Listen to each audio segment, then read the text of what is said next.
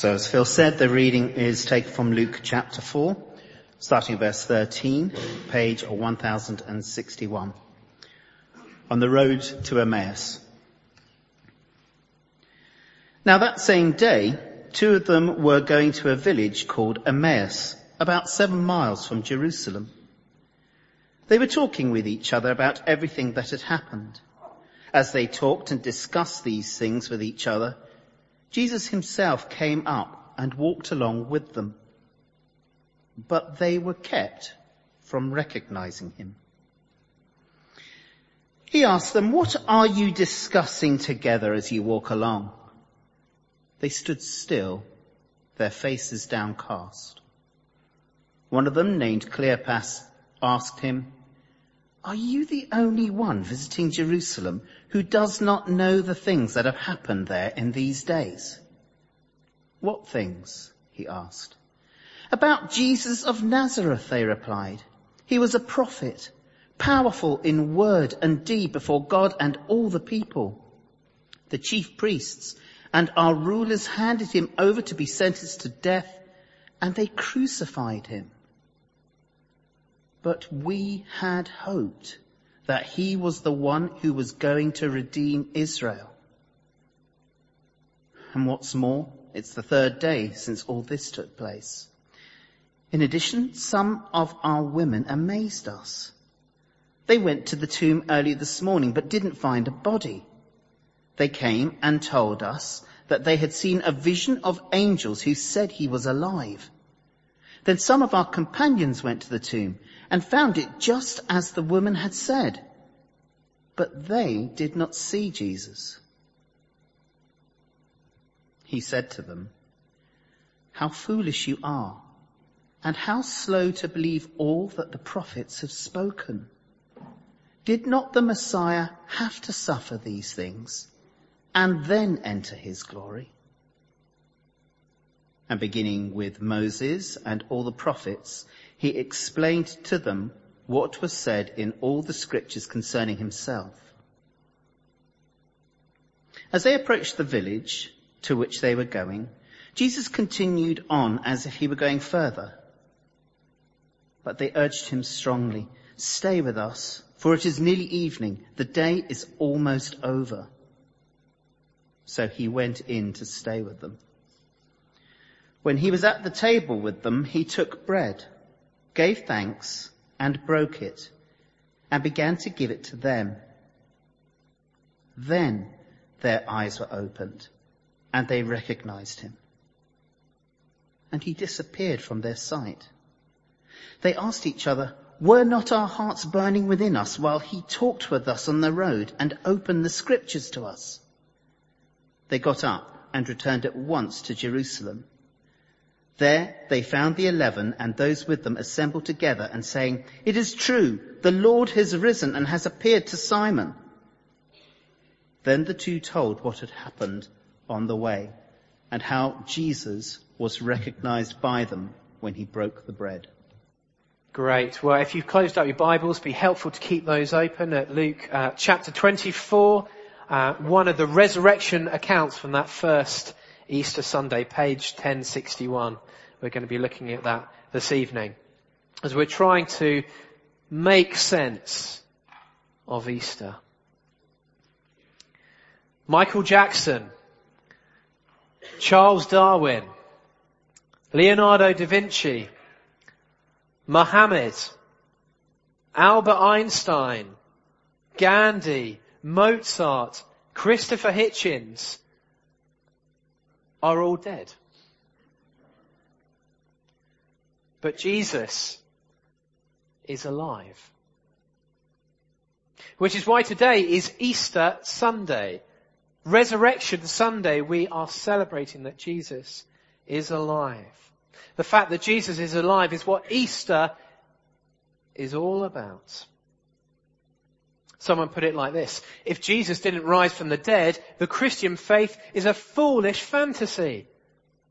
However, if the resurrection of Christ did occur, it confirms his life, his message, his atoning work. It is the basis of our hope of life beyond the grave. But let's be honest. For many people, many people that we know, many people in our city, many people in our homes, that's not what Easter means to them. They don't understand. They don't believe. That's what Easter means.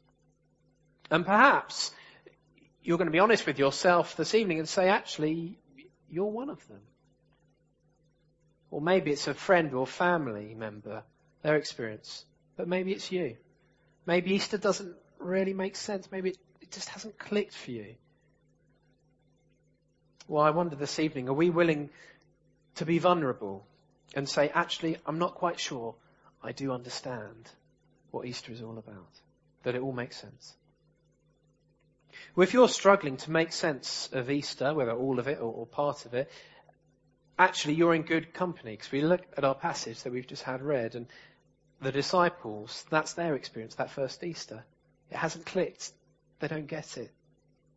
They don't yet understand. Now these disciples, they'd been through a lot in these past few days and they were trying to process everything that had happened. Have a look at verse 13. Now that same day, it's the same day that, that Jesus' disciples had gone to the tomb and the stone had been rolled away and Jesus' body wasn't there and there were angels saying, He's not here, He is risen. That same day, two of them were going to a village called Emmaus, about seven miles from Jerusalem. They were talking with each other about everything that had happened. These two disciples are, are heading home after Jerusalem, after everything that had happened on Good Friday, after the Passover meal on the Saturday. And all of a sudden, as they talked and discussed these things with each other, Jesus himself came up and walked along with them. But they were kept from recognizing him. All of a sudden, Jesus turns up without these disciples realizing he is alive.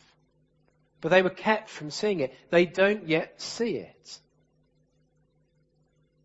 What does Jesus do? Well, what he engages with these confused followers. Verse 17. He asks them, what are you discussing together as you walk along? They stood still, their faces downcast. One of them, named Cleopas, asked, Are you the only one visiting Jerusalem who doesn't know the things that have happened here in these days? Their response is, What? You, you just come from Jerusalem. You're on the same road as us and you don't realize what's been happening in the city these last few days. Where have you been? Jesus' response, quite comical really, isn't it? What things? he asked. The things concerning him. He is the center of everything. He's saying, oh really? Tell me more. So they recap on what happens. They, they give this, this, this pitted history of, of, uh, of those last three days, verses 19 to 24. And they, they, they say a few things about what they're trying to, to piece together and, and where their understanding is at that time. They say, uh, verse 19, that Jesus, he was a prophet. He had done many wonderful deeds before God. But their, their hope was fixed on this one thing. They hoped he would redeem Israel. They hoped he would set their people free. Just like God did in, in the Exodus where he, where he brought his people out of slavery in Egypt. Israel was an occupied country. The Romans were in charge and their hope was that Jesus was going to be the guy to kick out the Romans.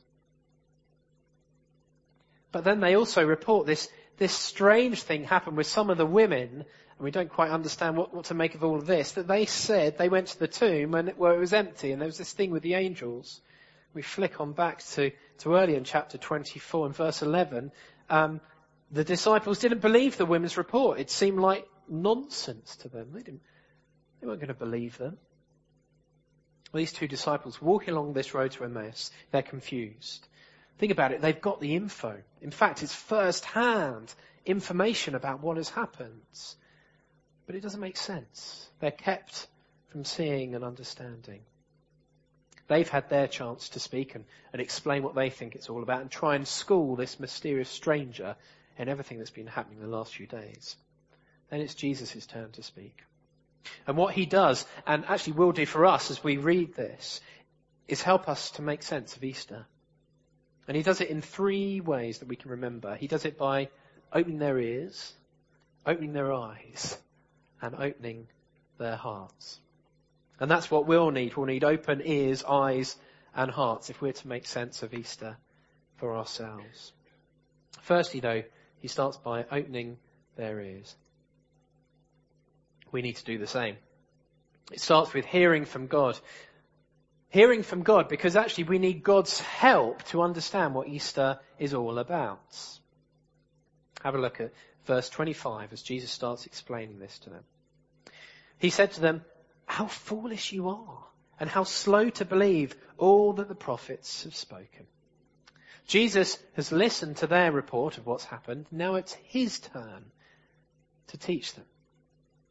They think they're the ones in the know. They think this guy is foolish and he needs the teaching. And bear in mind at this moment they don't know who he is. But what Jesus shows them is that the information you need to make sense of Easter actually for them was already there. The problem isn't the lack of information. They have that in the scriptures. They, they've had that from what they've seen of Jesus' ministry. The, the problem is they don't believe it. It's a problem of, of doubt, not of fact. This is what the prophets in the Old Testament, like guys like Isaiah and, and Joel, told us was going to happen. That the Messiah was going to die and be raised. Jesus isn't giving them brand new information here. But he's helping them to understand, to, to make sense of why Easter had to happen this way. The great news is that actually we have all that we need to know about God and what Easter means actually in our Bible, something that we have free and easy access to, whether in print, online, on our phones, however. The problem isn't the information, is it? We can see that. They have plenty of information. The problem is our lack of belief. The problem is our doubt. But it needs to start with us hearing it. If we're not hearing it, well, then how will we know about it? The apostle Paul makes this uh, point in, in Romans chapter 7. He says, so faith, belief, trust comes from hearing and hearing through the word of Christ. You see, God's word is powerful to speak to us. Why? Because God is the one who is speaking. And God is infinitely powerful. And so is His Word.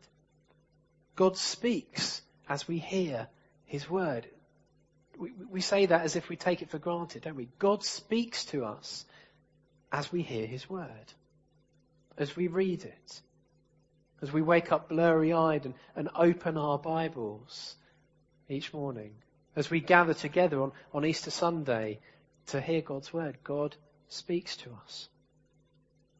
But we also need his help to understand. So we need God's help to understand what Easter is all about because the Bible explains why Jesus had to suffer and rise. Have a look at verse 26. Jesus says, did not the Messiah have to suffer these things and then enter his glory? Ask them a, a rhetorical question. It's obvious what the answer is.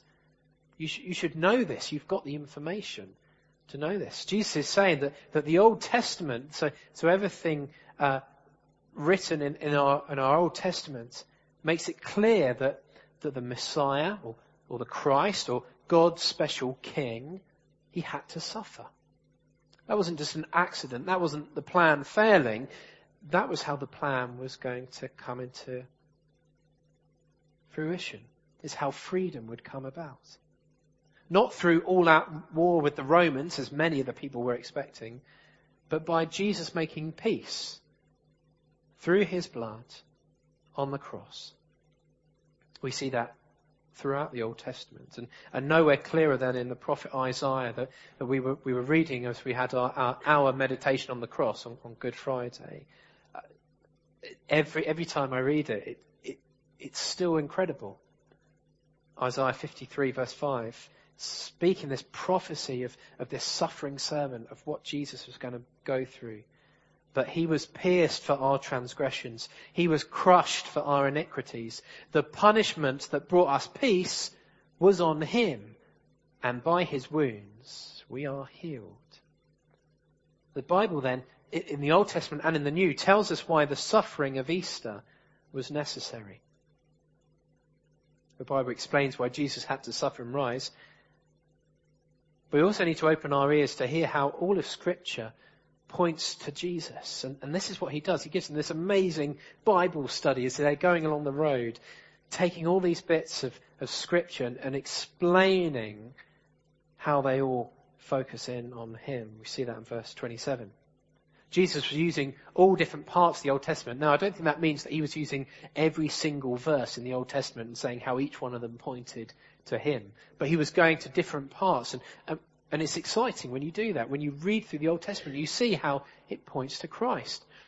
For our Lent course, we've just been doing walk through the Old Testament, and it's been so exciting seeing how all these Old Testament stories and these characters point to Christ and to what he was going to do. Like, like we've been reading in, in Isaiah chapter 53, but like way back in the beginning in Genesis chapter 3 at the fall where God promises that, that the offspring of Eve will, will crush the serpent, crush Satan, but in the process will receive a death blow. Or, or in, or the promise of a king in the line of David that would rule forever. Jesus used all these different parts of the Old Testament to, to point to himself, to point to the Messiah. These things will find their fulfillment in Jesus. So if we want to make sense of Easter, we have to start by listening to God. It makes sense, doesn't it? We, we don't just figure out what Easter is on our own or, or just watch a video on YouTube or, or ask a friend. Uh, actually, we need to go to God's Word to understand what Easter is all about, to hear God speak to us and to teach us and see how it all hinges on Jesus' death and resurrection. So that's the first thing. We need to open our ears to God's Word. Secondly, we need to open our eyes or let our eyes be opened. Have a look at verse uh, 28, 29. As they approach the village, and, and goodness knows, well, actually we're told how they're feeling at this point. Slightly different, I imagine. As they approached the village to which they were going, so this was Emmaus, Jesus continued on as if he were going further. He's done this elsewhere in the Gospels to try and get them to react, see if they're going to, to speak to him further. But they urged him strongly, stay with us, for it's nearly evening, the day is almost over. So he went in to stay with them. It's clear they're beginning to see something about this guy, aren't they? There's, there's something in the way that, that he handles the scriptures that, that intrigues them. They've got to find out more. They're, they're beginning to see. They, they were blind, but it's beginning, there's, there's, a, there's a kind of a fuzzy image forming, and they want to see more. They want more clarity. Perhaps they're thinking, wow, this guy would make a good disciple. He seems to know all the answers. He knows his stuff. But whatever. They, they want him to hang around so they can learn more. And as we know from, from the Bible, actually hospitality is a huge part of, of the culture that, that Jesus was in. What happens verse 30? They probably sat down to have dinner. When he was at the table with them, he took bread, gave thanks, broke it, and gave it to them. Then their eyes were opened and they recognized him. Eyes opened in, in a split second. One moment they're, he's this guy who, who they, they think, well, how does he not understand what's been happening? And then, then they're slightly intrigued, but then all of a sudden it's clear to them who it is. Their eyes have been opened. And not they opened their eyes to see who he was. Their eyes were opened something passive. This is God at work, opening their eyes to see Jesus. Jesus had done this in showing them who he was. And as they had their eyes opened, we're told they recognized him. There's obviously something about the way that, that, that he broke the bread or, or, or something happening deep inside that they now see this is Jesus. It's quite black and white, isn't it? At just at this very moment, everything falls into place. All of a sudden, the report of the, the women that, that seem like nonsense, all of a sudden, yes, it's true. I see that now. Jesus is alive, and we have just been speaking with him. Now, there'll be many here tonight who, who can relate to this. This experience of, of suddenly having their eyes opened to Jesus. They see what Jesus has done for them. And they believe that he is now alive. But all of a sudden, before they have an opportunity to ask anything else, he vanishes. He disappears from their sight and will turn up later in, in Luke's gospel, which we'll see next week. Jesus had appeared to them so that they would be able to act as eyewitnesses. Eyewitnesses that, make up the accounts that we have in the scriptures, in the New Testament. But these, these people weren't alone as, as witnesses. We know that Jesus appeared to the other disciples and to the women. We know that at one point Jesus appeared to over 500 people who witnessed that Jesus is alive. And as we were thinking about this morning, many of these were later killed because they wouldn't deny what they had seen. Now, you're not willing to die for something that you've made up. But they were willing to die for something that they had seen because their eyes had been opened. So making sense of Easter begins by hearing about what Jesus has done and then really seeing it. We open our eyes, we have our eyes opened. We have a personal encounter with Jesus that, that changes us. We see what he has done for us. We see that he is alive. Sometimes people say that, that seeing is believing. It's a common quote, isn't it? Seeing is believing. But it's not, is it? This passage makes it really clear. Seeing isn't necessary believing. Even at the end of Matthew's gospel, where you've got the disciples gathered around Jesus, and he is there in the midst of them, it still says, and some doubted. You can see, even some of the disciples could see him and, and still not believe. It's only when Jesus helped them to believe that they could see. Seeing isn't necessarily believing, but believing is definitely seeing. And once you see Jesus like that, you can never unsee him. There was a Muslim uh, who became a Christian in Africa. And uh, he was asked by, by some of his uh, his Muslim friends and family, why have you become a Christian all of a sudden? He said, well, it's like this. Suppose you're going down a road and suddenly the road forked in two directions and you don't know which way to go. And there at the fork in the road were two men, one on either direction. One of them is dead and one of them is alive. Which one would you ask the way to go? Once you see Jesus like that, you can't unsee him.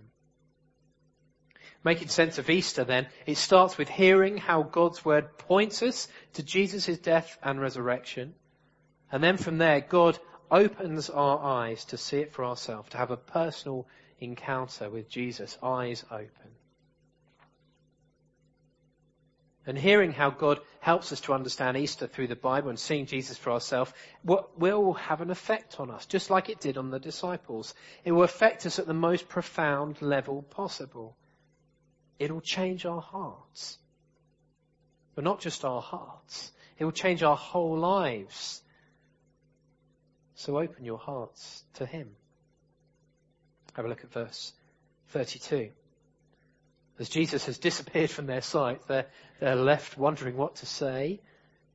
They asked each other, were not our hearts burning within us while he talked with us on the road and opened the scriptures to us? Their initial reaction then is, is one of shock.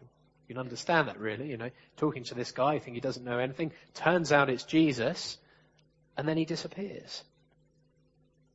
But look at, look at that word that they use, how their hearts burned within them. It's a, it's a powerful image, isn't it? How their hearts burned within them. As Jesus explained on that road why, why the Messiah had to die and rise again from the scriptures, that as he was doing that, as the Bible was being explained, God the Holy Spirit was also at work, correcting and convicting them of the truth. Again, that's the experience of, of many Christians since the Emmaus Road.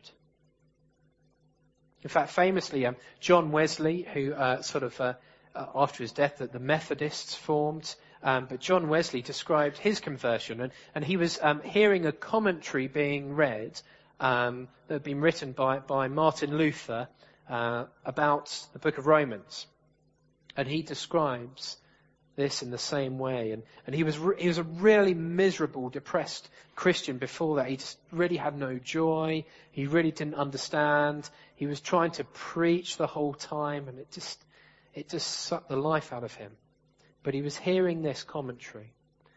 And he says, while this person was describing the change which God works in the heart through faith in Christ, I felt my heart strangely warmed.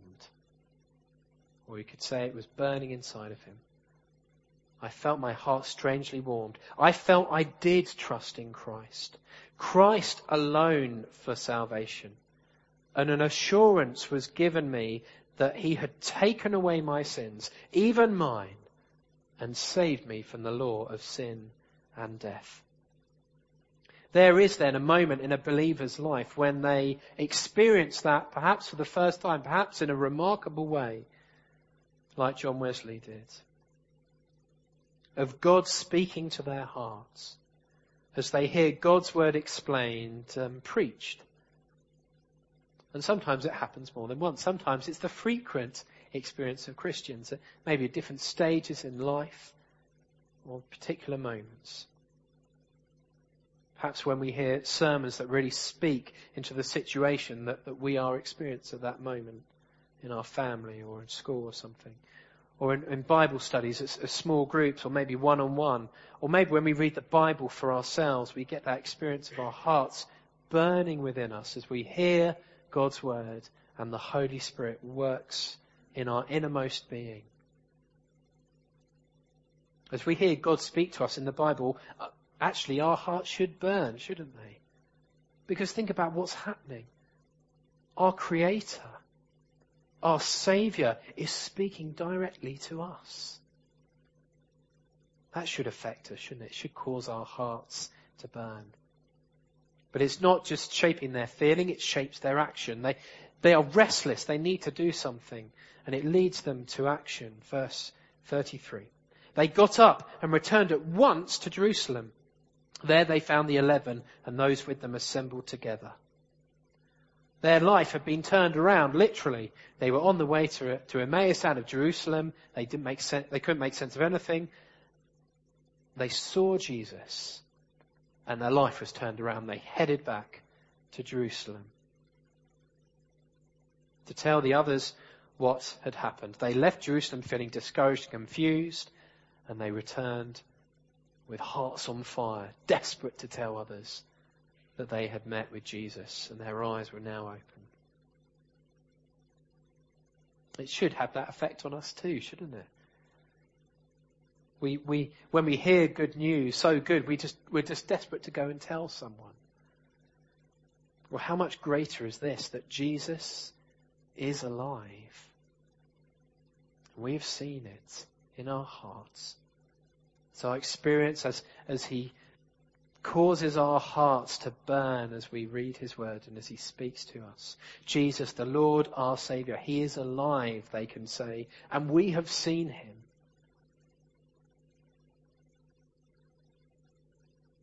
And they join the other disciples in becoming witnesses to his resurrection.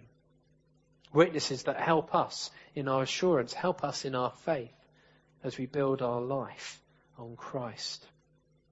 And then verse 35. Then the two told what had happened on the way and how Jesus was recognized by them when he broke the bread. The burning hearts in these disciples from having heard and seen Jesus will, will continue on. And Luke continues what happens in, in the book of Acts and, and how the Holy Spirit is at work in these disciples who have seen the risen Jesus and go out into the world. And their legacy is what we share in. And it's the same Holy Spirit who is in us, helping us to go out into the world into Brighton and Hove to share that Jesus is alive. And what they have heard there will pass on, changing more people's lives as they hear and see for themselves. As we hear and see and experience that for ourselves, that Jesus is alive. So if we're being honest then, this Easter, do you hear what God is saying about how Jesus had to die and be raised to life? Do you see that as we read the Bible, as we hear it read? This Easter, do you see it for yourself? Does it make sense? Has it clicked for you yet? And this Easter, has it changed your heart? And does it continue to as you come back again?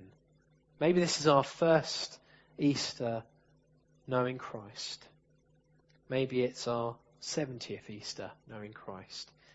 But as we come back again to God's Word, has it changed our hearts? Has it, has it, like the disciples, fired us up to share that Jesus is alive?